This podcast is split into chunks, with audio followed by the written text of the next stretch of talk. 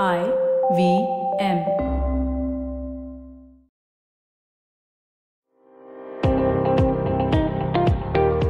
Welcome to All Things Policy, a daily podcast by the Takshashila Institution.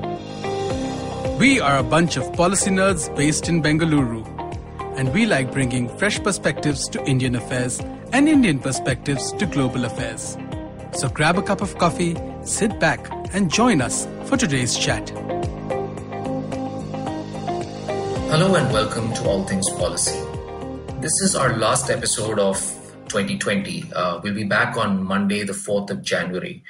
Uh, now, the normal convention with one of these end of the year episodes is to do a sort of retrospective of the year that went by. But frankly, you know what dominated this last year, and you've probably had enough of it. So today, instead of doing that sort of retrospective, I'm joined by Anirudh, and we're going to do that thing we do, you know, where we go back into the past, often into the deep past, and see if that tells us anything about our times.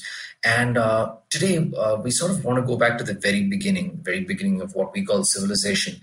I'm going to get Anirudh to talk to us about ancient Mesopotamia, uh, the land between the two rivers, uh, where which is often called the cradle of civilization.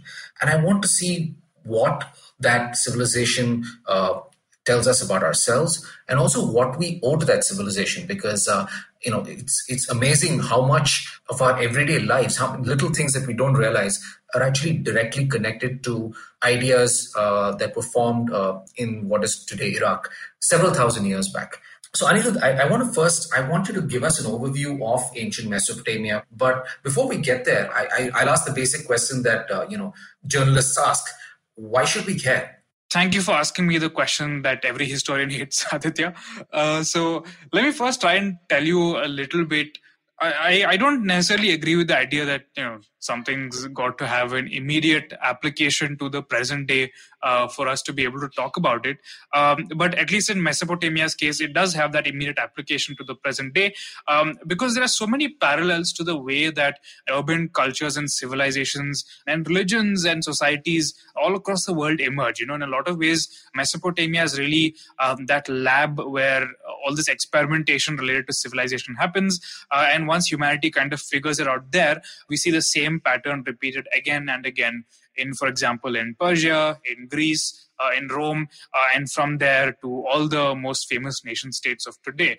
But one thing that I personally find all the more fascinating about Mesopotamia is because of its parallels to India, uh, and particularly India and in the quote unquote late Vedic period.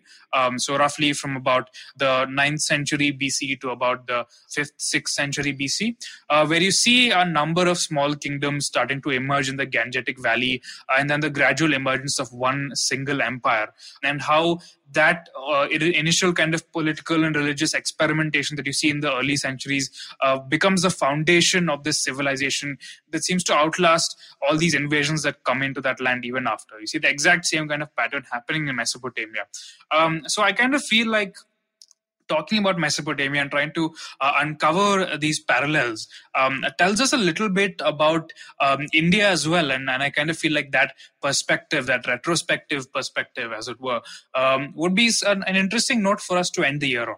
Yeah, absolutely. I, I think I, I, agree with you completely there. Uh, uh, you know, history doesn't always have to have uh, direct applications, but in the case of Mesopotamia, it's fairly evident. Uh, can you just tell us about how civilization arose uh, in Mesopotamia, and what are the theories for why it arose there? So you and I have had a few debates about this. Like we talked about it in our um, conversation about uh, how ancient Egypt and modern totalitarianism are, are related.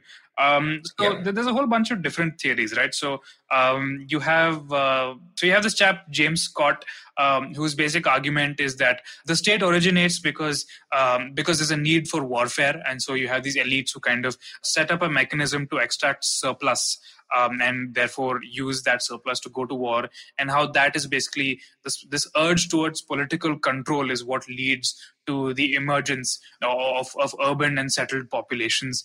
The book that I've recently been reading is called uh, Babylon, Mesopotamia and the Birth of Civilization uh, by this chap called uh, Paul Kriwaczek. I'm, I'm, i hope I'm pronouncing his name correctly. Um, but he provides an interesting alternative, and he uh, does that by focusing on what might be uh, the oldest known city, at least in the archaeological record. This is a city, not, not a town, uh, like, for example, Çatalhöyük in, in Turkey. Uh, this is an actual city.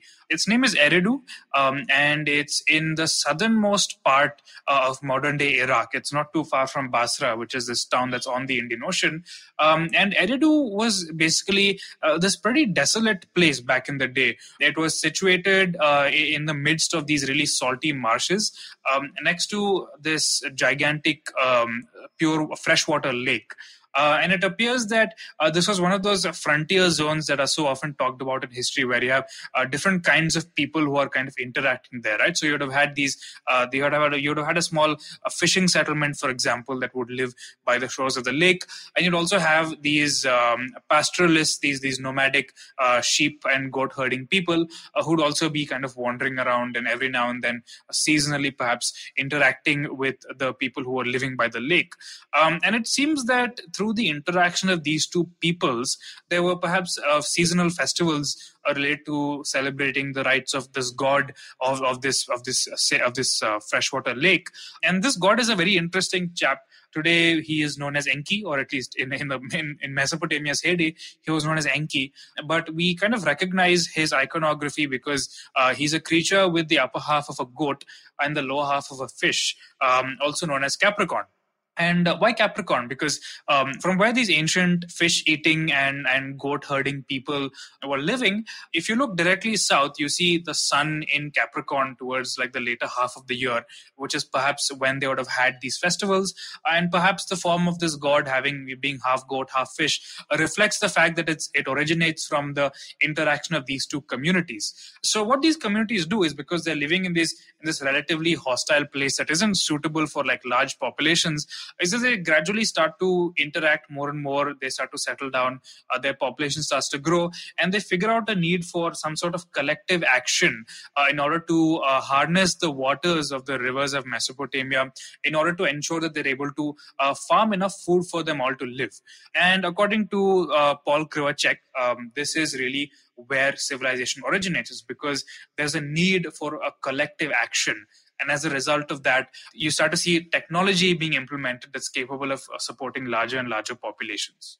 That's interesting. Uh, and what uh, what sort of political authority exists in these civilizations? I mean obviously they're kings but how does uh, how, how do these kings uh, you know come to dominate and how do they how do they legitimate their existence as kings?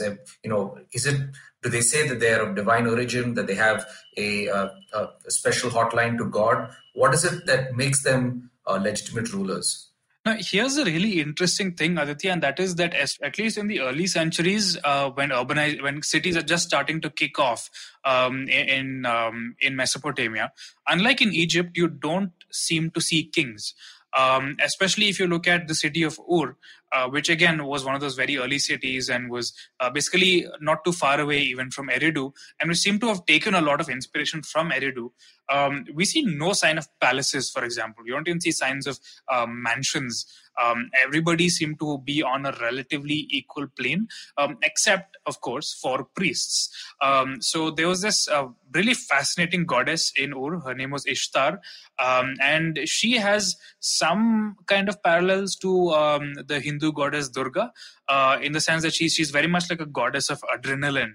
Um, she is associated with, as the author puts, uh, fighting and um, so she's not exactly the, necessarily the same as Durga. Um, so in, in, some senses, in some Durga legends, for example, um, the fact that Durga is this absolute virago, this uh, indomitable woman uh, whose whose energy, her shakti, her sexual energy is far more powerful than that of the male gods is is, is touched upon in some uh, in some Puranic versions of a myth.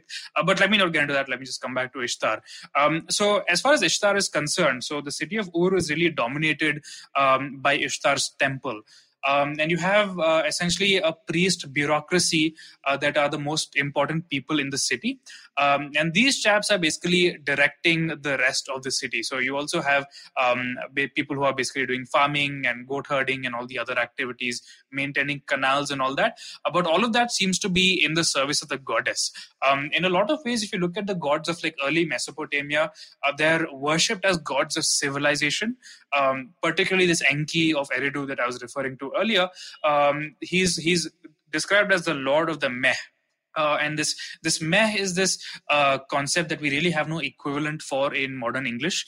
Um, it, it really represents all the arts of civilization, as we might call it. Um, so a quality of meh would uh, would uh, signify that you're literate. It would signify that you know uh, how to do agriculture. It would signify that you know how to go to war uh, using organized bands. it would signify all these ideas of bureaucracy and civilization and religion um, that would have been totally new to, for example, Neolithic hunter-gatherer gatherers, uh, but were considered to be so new and so unique by the Mesopotamians uh, that they not only gave them a different concept, uh, but also associated them with divinity. Uh, so, really, in the early stages of Mesopotamia, what you see um, is not necessarily this very hierarchical society directed by these warlords, uh, but rather people who are aware that what they're doing is very new compared to what all humans have been doing before, uh, and who therefore associate uh, this newness with divine inspiration. And I just find that so absolutely fascinating uh, because of its parallels to the Indus Valley. I mean, um, as far as we know from archaeological evidence, we don't see a lot of evidence for like extreme social stratification uh, in Indus Valley cities. And as far as we know, the Indus people also considered themselves uh, to be very new. They, they, there was a clear sense that this urban culture was different from everything that came before uh, it really makes me think about uh, what we might, what parallels we might see if we kind of uh, do more excavations in the Indus Valley. Uh, we know very, very little about Indus religion. We haven't discovered temples that are similar to anything that we see in Mesopotamia, uh, at least in the early periods. And so you really have to think. What, in Egypt, we know that the driving force of urbanization uh, was to a great extent wars between various warlords. We know in Mesopotamia, it was it was this priest bureaucracy, as it were, was something something similar happening in the Indus civilization. And another really fascinating parallel between Indus, uh, between the Indus culture and Mesopotamia, is that um, after the emergence of Ur as, as a great kind of urban center, all across Mesopotamia, in fact, as far away as Syria and Turkey, uh, you start to see cities that are kind of modeling themselves on Ur. The, the city plan is similar to that of Ur. Uh, even the size of the brick that they use is similar to that of Ur. Now, why is that? The older theory was that it was because Ur was going and conquering, but we know from modern archaeological uh, evidence that they had nowhere near the kind of army that would have been needed for that kind of thing. Uh, so it seems to have been more like a, a religious, cultural, and economical model, a brand, as uh, Paul Kriwaczek calls it. Uh, and this Ur brand was being adopted by all the other emerging towns and cities of Mesopotamia at that time. And once again, there's this interesting parallel to the Indus civilization, right? Because one of the greatest enigmas of the Indus civilization is that you have this remarkable conformity uh, to this model of city planning where you see this kind of uh, large crossroads dividing up the city, uh, these beautiful right angled roads. Um, you have uh, systems of sewage, you have standard size of bricks that appear in this wide swathe of territory, like hundreds of kilometers across, you know, without a kind of very sophisticated transport and communication system. Uh, there would have been no way for an empire to kind of standardize to that extent across this vast expanse. Um, and arguably, the Indus civilization that peak was even larger and more populous than Mesopotamia was. Um, so, was it the case that similar to Mesopotamia, uh, you saw the origin of, of, of, of urbanism uh, in some minor city somewhere that we don't really know. And this idea of civilization kind of spread from there uh, and became this fad that people all across this river valley began to adopt. And we also know from the Indus, from the course of the Indus River today and from various archaeological evidence that the people of the Indus civilizations also did a lot of collective action uh, in terms of building canals there must have been some kind of bureaucracy that decided what was being cultivated, uh, where the water was going, who was going to be responsible for you know cleaning up the canals, stuff like that. Um, so it, it's a very interesting lens through which to think about uh, the origins of uh, urbanism um, in the Indian subcontinent as well you know, it fascinates me no end to think about a time when civilization and its trappings were relatively new. I, I know the, I know the word civilization is, is, is now loaded, but I, will use it as a shorthand here. One of the big debates uh, that we have about, uh, you know, origins of civilization and their evolutions is, you know, was it diffusion or was it some sort of uh, you know indigenous innovation. Over here, there does seem to be a bit of both uh, going on how did these civilizations now interact with each other? Uh, did they see themselves? Do we have any evidence for, that they saw themselves as being different from each other? Uh, did they have, you know, distinct identities? Uh, did they find connections with each other in some ways? Yeah, definitely. So uh, it doesn't really take long, given the way that humans are, for for this organized bureaucracy, this priest bureaucracy of Ur to kind of fall apart. And it seems to have happened because of some kind of uprising because the system simply wasn't working anymore. And from that point you see this um, explosion of like new ways of governing that seem to happen all across mesopotamia. You have to keep in mind that even though mesopotamia is fertile because there's two rivers and all of that the reason why it is that fertile is because you had these systems of canal that were able canals that were able to harness these rivers. Uh, the tigris and the euphrates rivers uh, are extremely erratic. Uh, it's not like the nile which we talked about again in our egypt episode. Uh, in the Nile, you have these very regular kind of rhythms. You know, you have this flood season, then you have the dry season, and it's, it's a very orderly kind of society that can emerge around that. But the Tigris and the Euphrates are very erratic. At some points in the year, they will just like explode their banks and like rise to the height of a four of a freaking a four-story building. And uh, it, it's a, it's a much more chaotic sense of nature that these Mesopotamians seem to have. So they they start to have these gods who are all identified with various aspects of nature. Ishtar, as I said, is this adrenaline goddess, uh, but you also have gods such as Enlil, for example. Enlil, uh, who basically corresponds to the atmosphere. So it's, it's, it's kind of funny. You think of uh, an atmosphere god or you know Lord Atmosphere, um, and there there were a whole bunch of like different cities, all of whom had their different patron god, and all of whom were fighting desperately with each other for control of water resources. And as a result of, the, of this kind of fighting that erupts between these cities after the earliest period, you start to see the emergence of kingdoms, uh, which you alluded to in your last question, Aditya. So um, that's when that's when it really starts to become something that is much more familiar to us you know the much more familiar model of civilization where you have uh, these military men uh, these big men uh, who basically through through being war leaders for their societies um, eventually emerge into the status of full blown kingship. And you see this very fascinating period roughly around the just leading up to the 20 2700 2500 bc time frame or so uh, when all of these cities was going to war like like cats and dogs. There's, there's a very famous conflict between the cities of Umma and Lagash for example uh, who literally fight a war with each other that lasts 100 years uh, which is absolutely insane and like through all this period right? So these aristocracies are trying to uh, justify their existence by kind of saying that look the other people are so dangerous. If we don't fight them then they're going to kill us. And that again is, is a parallel to the way that uh, modern politicians uh, argue which is you know if you don't give us authority if you don't give us military power if you don't uh, sacrifice your sons and daughters to us then the enemies are going to come and kill you but at the same time uh, you also see uh, towards the end of this period the uh, the emergence of this idea uh, of of legitimate and just kingship. Indian uh, political theorists would call it rajadharma where you start to see these aristocrats these kings starting to claim legitimacy by saying you know we provided justice um, we we took care of widows we took care of orphans uh, we ensured that everybody was properly fed therefore we deserve your support. And that again is so interesting because like i said mesopotamia is very much this lab of civilization right? So in this early period you see a kind of a sacred site and religion led urbanization. Then you see this military aristocracy led legitimization. And then finally you see the emergence of uh, what we might call a social contract even that is so interesting. Uh, so you know, you you do eventually see the rise of uh, you know uh, polities that involve some sort of royalty, uh, perhaps palace cultures. Uh, you know, moving east, what parallels do we see uh, between the evolution of civilization in Mesopotamia and beyond, and uh, the evolution of civilization in India? Not just with the Indus civilization, but what comes much later.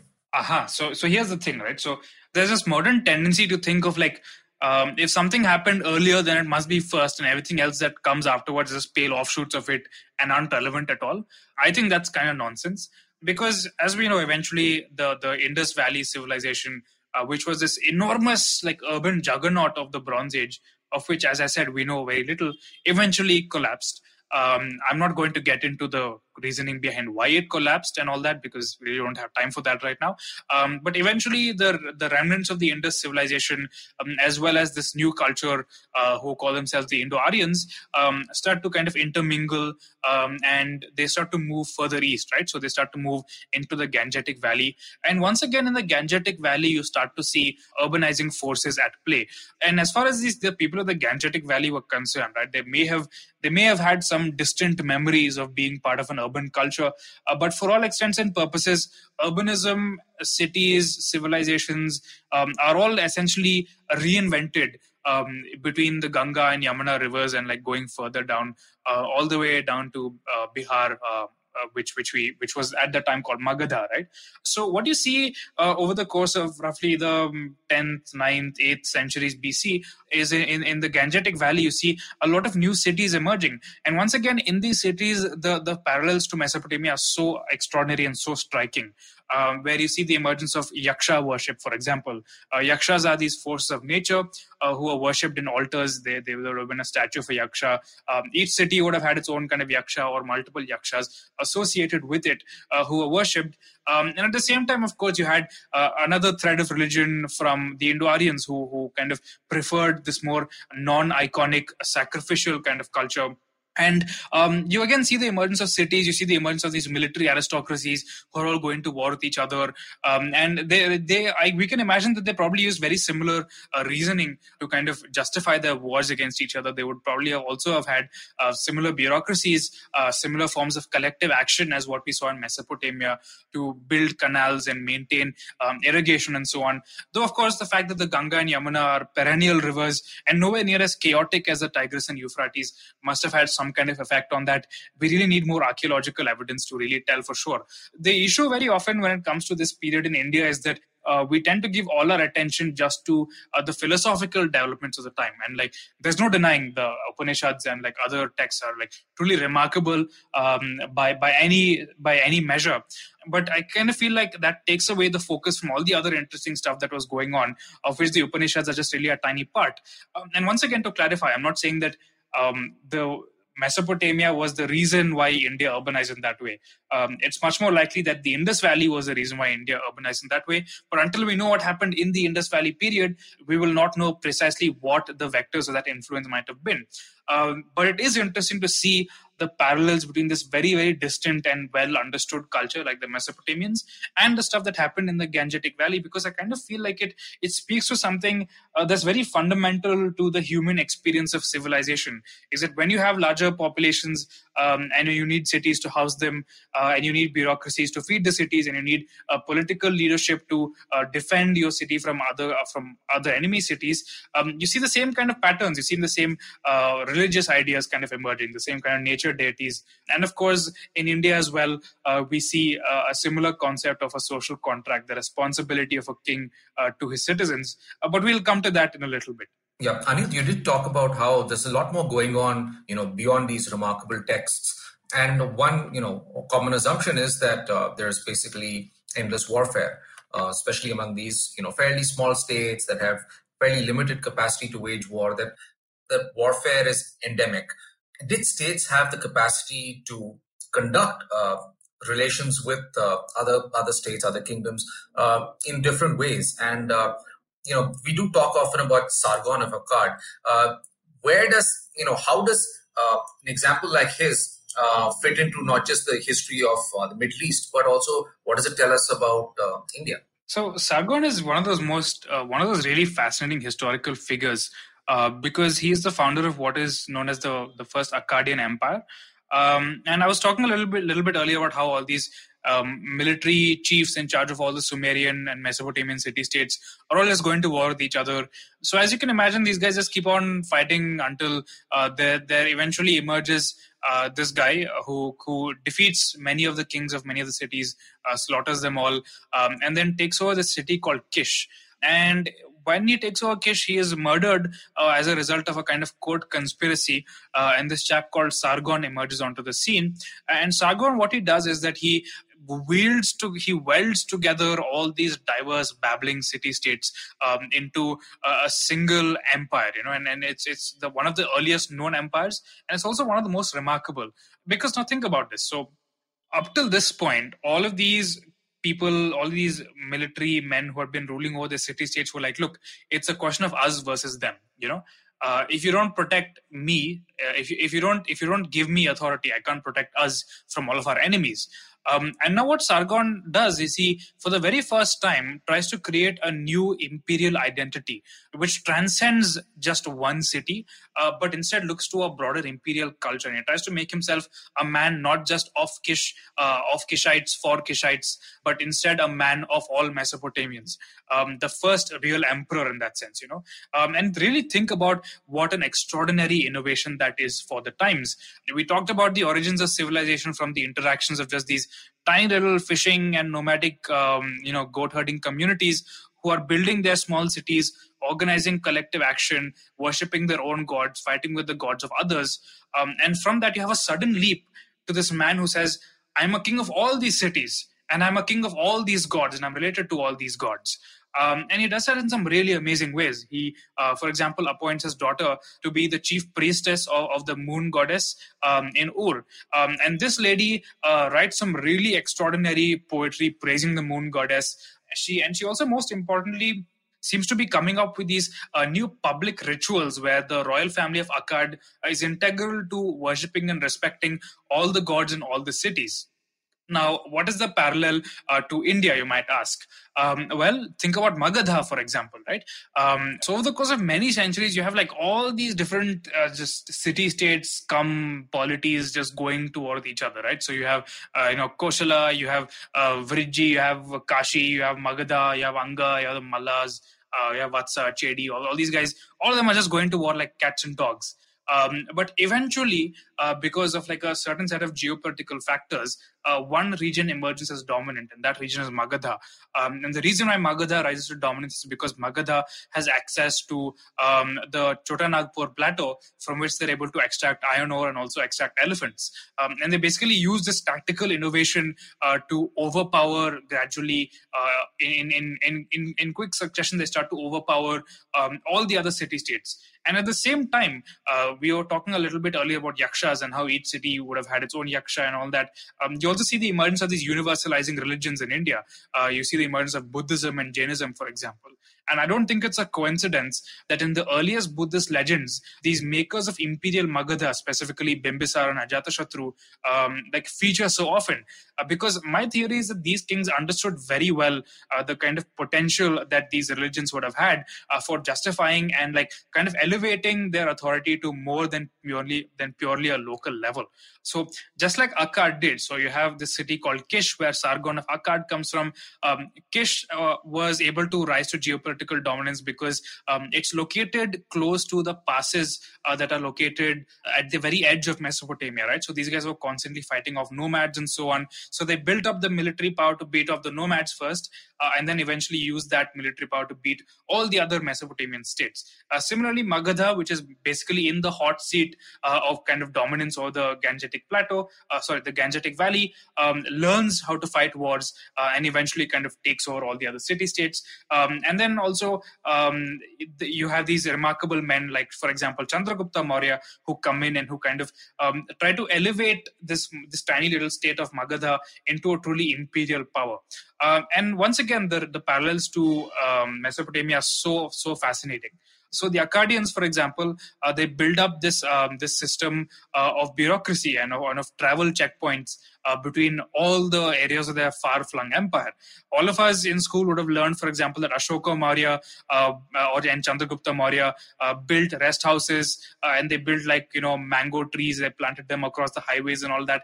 But think about why these guys are actually doing it. It's in order to make sure that they can very easily maintain communication with very very uh, distant empires.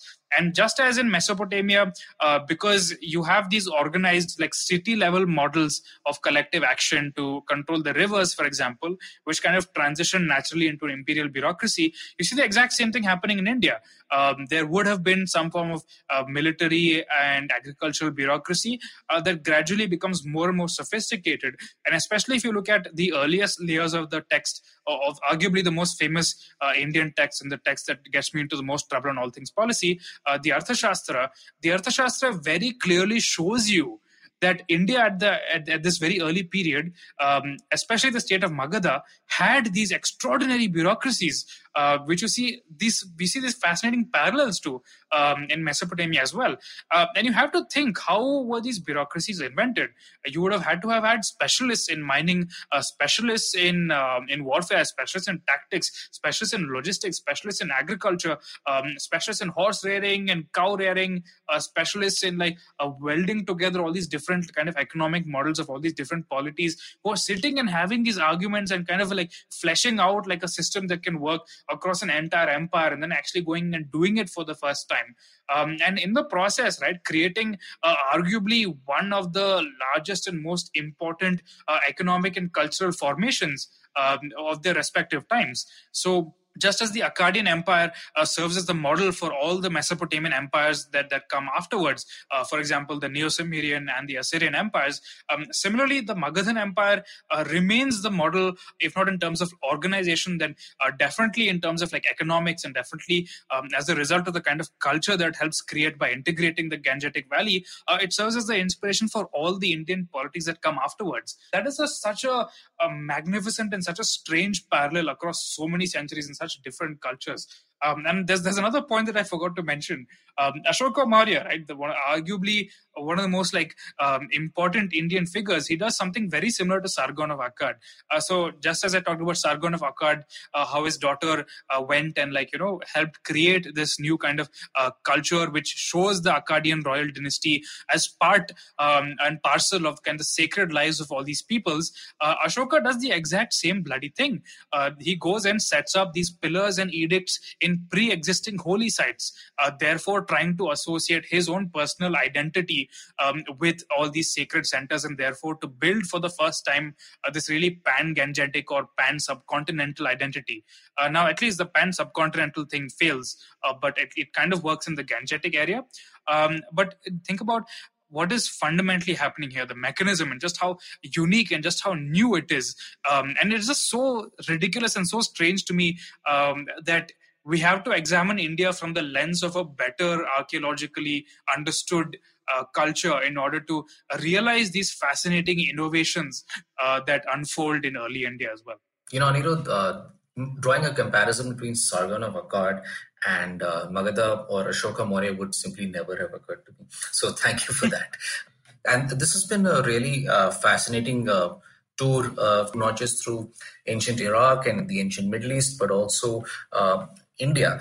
What seems to be clear is that uh, you know there are some some parallels between how uh, civilizations grow in different regions the way in which you know polities function rulers function what gives them power. It's really interesting to see how uh, the ideas around all of these things evolve.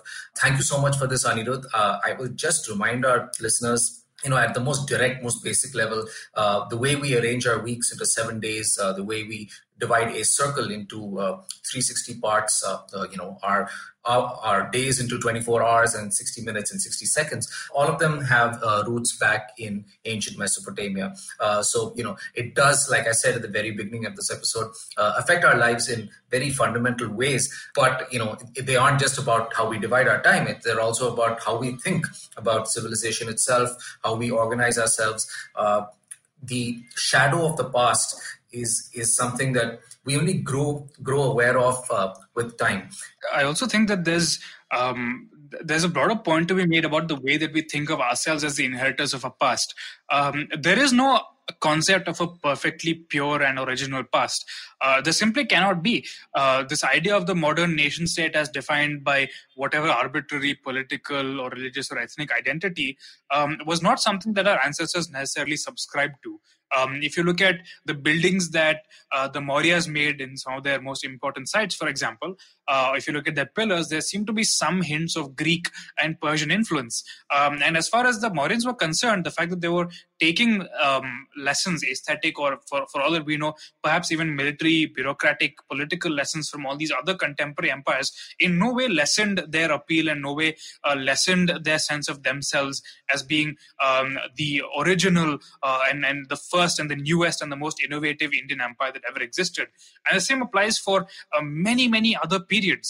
Um, you can look at the Chalukyas in the Deccan, for example. These guys would use North Indian deities like Varaha to kind of justify uh, their, their, their own political iconography. Like Michael Willis has written about this if our, if our listeners are interested. Um, and, and, and similarly, if you look at the paintings of the Mughal Emperor Jahangir, for example, in some of his paintings, um, you'll see uh, European cherubs, uh, which again are meant to clearly display him as this kind of a world facing monarch. And of course, the example that I always keep coming back to is uh, the Deccan Emperor Govinda III, uh, who in his gold coins shows himself riding a horse and has the term uh, invincible written on uh, written on top of him in a kind of Arabic script uh, because he was importing horses from the Arabs. So really think about what civilization really means. You have these um, you do have indigenous ideas, indigenous evolutions, of course, um, but our ancestors never uh, saw themselves as being anyway inferior to all the other cultures they are in contact with uh, and taking elements from. Uh, and it is so strange today uh, that in a world that is arguably more globalized, more culturally interconnected than has ever been, um, we are all the more obsessed with trying to find this pure and original and traditional past, which in many ways uh, is a figment of imagination that kind of distracts us from the incredible uh, grandeur and innovation and complexity uh, of the many, many generations who bequeathed to us uh, the world that we live in today. You know, Anirudh, one of these days I might get into trouble by talking about how I think the Macedonians learned from the Achaemenid Persians and that the Romans in turn learned from the Macedonians uh, about uh, political structures. Uh, but yes, let's hope there aren't any. Let's hope there aren't any Slavs listening to our podcast. yeah. So let me just end by saying I hope uh, this uh, gives our listeners an opportunity to think about longer time cycles in this time of uh, you know fairly catastrophic disruption of our everyday lives. It is useful, I think, to look back at the long theory of history. thank you so much, Anirudh. Once again, I will repeat that this is our last episode of 2020. We'll be back on the 4th of January, Monday. Happy holidays to all of you, and we'll see you in the new year. Happy holidays and Happy New Year.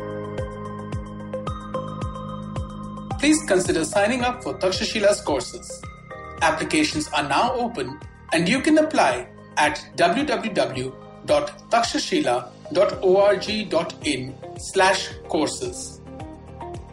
If you liked our show, don't forget to check out other interesting podcasts on the IVM network. You can tune into them on the IVM Podcast app, ivmpodcast.com, or wherever you listen to your podcasts. You can also follow IVM on social media. The handle is at IVM Podcasts on Twitter, Facebook, and Instagram.